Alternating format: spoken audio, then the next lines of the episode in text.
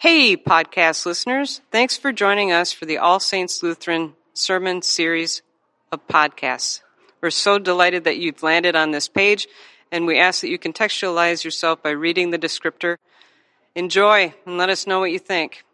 The Holy Gospel according to Luke. When the time came for their purification according to the law of Moses, Joseph and Mary brought Jesus up to Jerusalem to present him to the Lord. As it is written in the law of the Lord, every firstborn male shall be designated as holy to the Lord. And they offered a sacrifice according to what is stated in the law of the Lord, a pair of turtle doves or two young pigeons. Now there was a man in Jerusalem whose name was Simeon. This man was righteous and devout, looking forward to the consolation of Israel, and the Holy Spirit rested on him. It had been revealed to him by the Holy Spirit that he would not see death before he had seen the Lord's Messiah. Guided by the Spirit, Simeon came into the temple, and when the parents brought in the child Jesus to do for him what was customary under the law, Simeon took him in his arms and praised God, saying, Master, you are dismissing your servant in peace according to your word.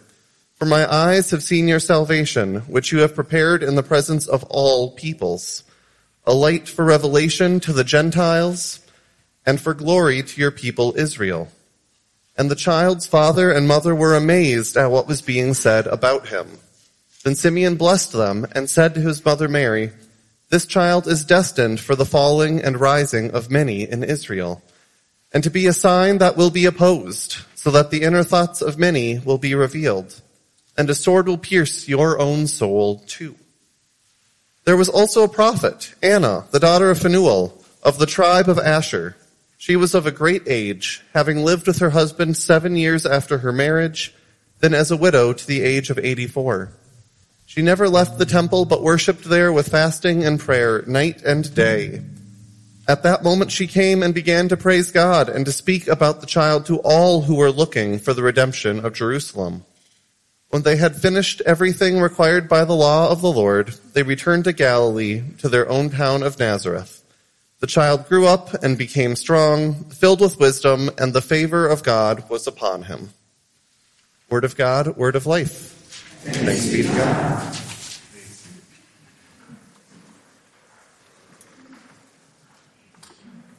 Unlike last week, I actually have my sermon this week. Friends, to the power of the Holy Spirit, may God's grace, mercy, and peace be with you through our Savior Jesus Christ. Amen. We are entering into a new year, which means it is time for those pesky New Year's resolutions. And as we enter into another year of worship and diving into scripture together, I have a resolution or a challenge for you. I challenge you all this next year to pay special attention to the word all. Does all actually mean all? In our gospel reading last week, the angels were speaking to the shepherds in the fields and said, Do not be afraid. For see, I am bringing you good news of great joy for all the people. In Greek, the word for all is pas or pan. We see a similar pan as a prefix in English. Pantheon means all of the gods. Pandemic, an illness across all the world. Pandemonium, chaos or noise from all around. But the tough thing about this being a prefix in English is when we go and interpret that same all in other languages, it doesn't quite work the same way. You see, in Greek, all means all. All means every single one without exception. When you see this prefix in English, it doesn't quite work that same way. Pandemonium would be chaos all around us. Not everywhere around the world, just right here. Pandemonium. As we saw with COVID, a virus can be declared a pandemic before infecting every country much less every person. It will eventually likely get there, but when it's declared, all doesn't mean all. The Pantheon in Rome, it was a temple for all of the Roman gods. But It didn't count, it didn't include the gods of other na- nations or other religions. But in Greek, all means every, without exception. And so when we hear the angel saying, I am bringing you news of great joy for all the people, that means everyone. No exceptions. God's glory and love shown in Christ's birth is not just for you sitting here on a Sunday in church, but it's also for that relative you can't stand. Or the person sitting on the street corner asking for money. God's love extends to all the people we love and all the people we hate and the people we ignore. In our text today, the writer of Luke doubles down on this idea, recording Simeon praising God, saying, My eyes have seen your salvation, which you have prepared in the presence of all peoples, a light for revelation to the Gentiles and for the glory of your people Israel. He contextualizes this all further, noting that all means a revelation to the Gentiles and the people of Israel.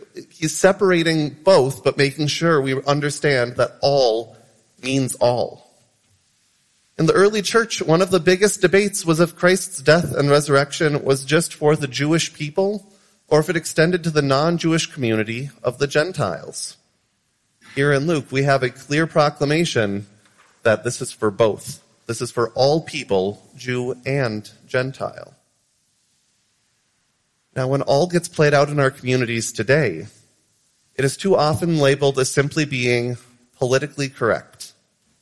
Instead of being correctly identified as living out our Christian vocation to radical hospitality.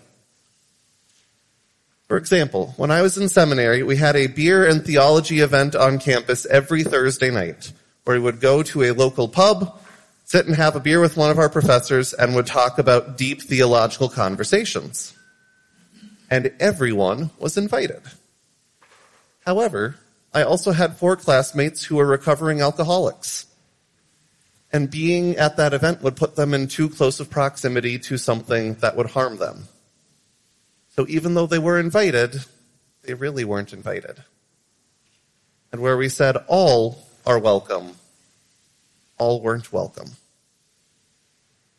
There are a lot of churches, Lutheran churches and otherwise, that use the slogan, all are welcome to invite people to come to worship.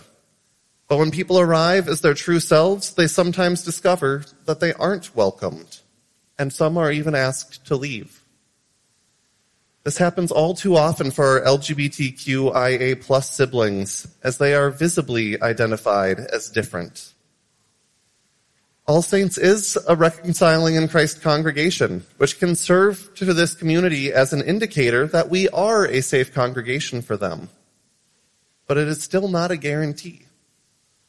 Their community wants to make sure that they can be their whole selves in worship, and it takes a lot of bravery on their part to face the religious trauma that they have dealt with to even show up at a set of church doors. If we don't live into our Christian vocation of radical hospitality, being labeled as reconciling in Christ isn't enough. We can still chase them away without meaning to, and despite our best intentions, by not living into our vocation of radical hospitality. I also say this recognizing that we have members of All Saints who belong to the LGBTQIA plus community. And I hope we have continued to show them radical hospitality once they get a membership card. I've not been here long enough to know that that's the case, but I hope that is the case. How we show hospitality to others is a way we can live out how the scriptures define all. This also happens for our siblings of color. As I'm guessing you know, our denomination, the ELCA, is the whitest denomination in the country. As I wrote this sermon this last week, and it was dwelling on that, I realized one of my former coworkers from when I was teaching, he's a black man, and he told me, I can't wait to be at your ordination. He is coming to my ordination and I can't wait. But as a black man, he is going to be an individual in a sea of whiteness. And if he is not familiar with the, how, just how white the ELCA is, not giving him a heads up on that would be really inhospitable. And so I sent him a text on Friday, just be like, hey, I would love to have you there. Also, I want you to know what you're walking into so you can still hopefully feel safe or at least prepared for what, what you're walking into. Cause that is really, or can be really uncomfortable. And he texted me back saying that he really appreciated me letting him know, but he was also not very surprised either. So he clearly knows he lives in Minnesota. This is Lutheran land. He gets it. But it was still a really, at least, it was a good piece of hospitality to make sure he was aware. How we show hospitality to others is a way we can live out how the scriptures define all. Now, I don't want to dwell too much on my ordination, but to be honest, I've been thinking a lot about it. Uh, it feels a lo- very similar to planning my wedding, except unlike my wedding, I'm now planning it by myself, and I have one month to plan all of the details with it, which is a little overwhelming. Uh, but it's next week, so what can you do? And in, in the ordination, there's a part of the service where the bishop will say a blessing. And during that blessing, people are invited forward to lay hands on me and to pray over me during this blessing. And when I talked to the bishop a few weeks ago, she said there's really two ways I can do this. The blessing can either be for all pastors and deacons, everyone who is ordained can come forward and lay their hands on me, or all of the baptized are invited to come forward and lay hands. At first, I liked the idea of all the baptized because it seemed bigger. It seemed like all means all. But as I thought about it more, I began thinking of my friends who are not part of the Christian church, who may not be baptized. And suddenly, even though that seems like a bigger group, it doesn't seem as inclusive because people who I love, who are dear to me, aren't able to come forwards the same way as everyone else. And then I thought, well, what about just the pastors and the deacons, those who are ordained, where it kind of feels more like the in crowd a little bit? Well, yes, it's more restrictive, but it also kind of feels a little bit more like it's part of the job. Like this is just my coworkers are the ones who are coming up. And so suddenly, even though it's more restrictive, that all felt a little bit more inclusive by being a little more exclusive. By making there be a larger group of people who are not invited forward, there's a lot more solidarity among everyone as opposed to making those few people who weren't baptized feel left out. Does all mean all?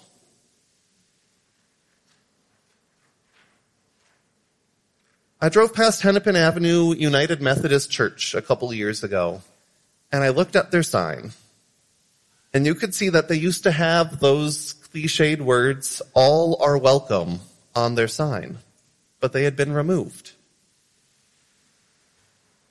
And all that remained was this scar of differently faded concrete behind where the letters used to be that still said all are welcome, but they weren't advertising it the same way anymore. To me, this told me that they realized that maybe all are not welcome in their community. And when they realized that, they took the words down that advertised a church that they were not living into. And as I continued to ponder that reality, I realized there were kind of three routes they could take if they came to that realization. The easiest, which is also the least hospitable, would have been to do nothing to leave the words up that were advertising a church that they were not being. But that route would, could actively harm people who are marginalized, and so I'm thankful that they didn't do nothing. The second route would be to rem- just remove the words. Recognize that they aren't living into their Christian vocation of radical hospitality, and make sure they aren't causing undue harm. This is a better route, but it's not a sign of radical hospitality. This is like me texting my coworker, uh, knowing that he will be a singular black man in a sea of white people at my ordination. It's not something I'm proud of. It's the bare minimum. It is the bare minimum level of hospitality to make sure you aren't scaring people away the moment they enter a door. But that is not what we're being called to. We are called as Christians to a vocation of radical hospitality meaning we are called not to do what is easy, but to do what is necessary. The third route embraces this and would call for, instead of simply taking down the words on the sign, they could embrace a call to reform themselves and their community so that all people would be welcome, no exceptions. Now their church is not ours. And as I enter into your congregation, our congregation together, I'm coming into it with fresh eyes. And I invite you then this new year to also enter into this with fresh eyes. And identify where we can embrace and where we do embrace our vocation of radical hospitality. And look around and wonder where do we fall short? And instead of doing the bare minimum when you notice someplace where we fall short, identify it, point it out, let us know, let us work together so we can continue to reform and understand that how we show hospitality to others is a way that we do live out the scriptures. Amen.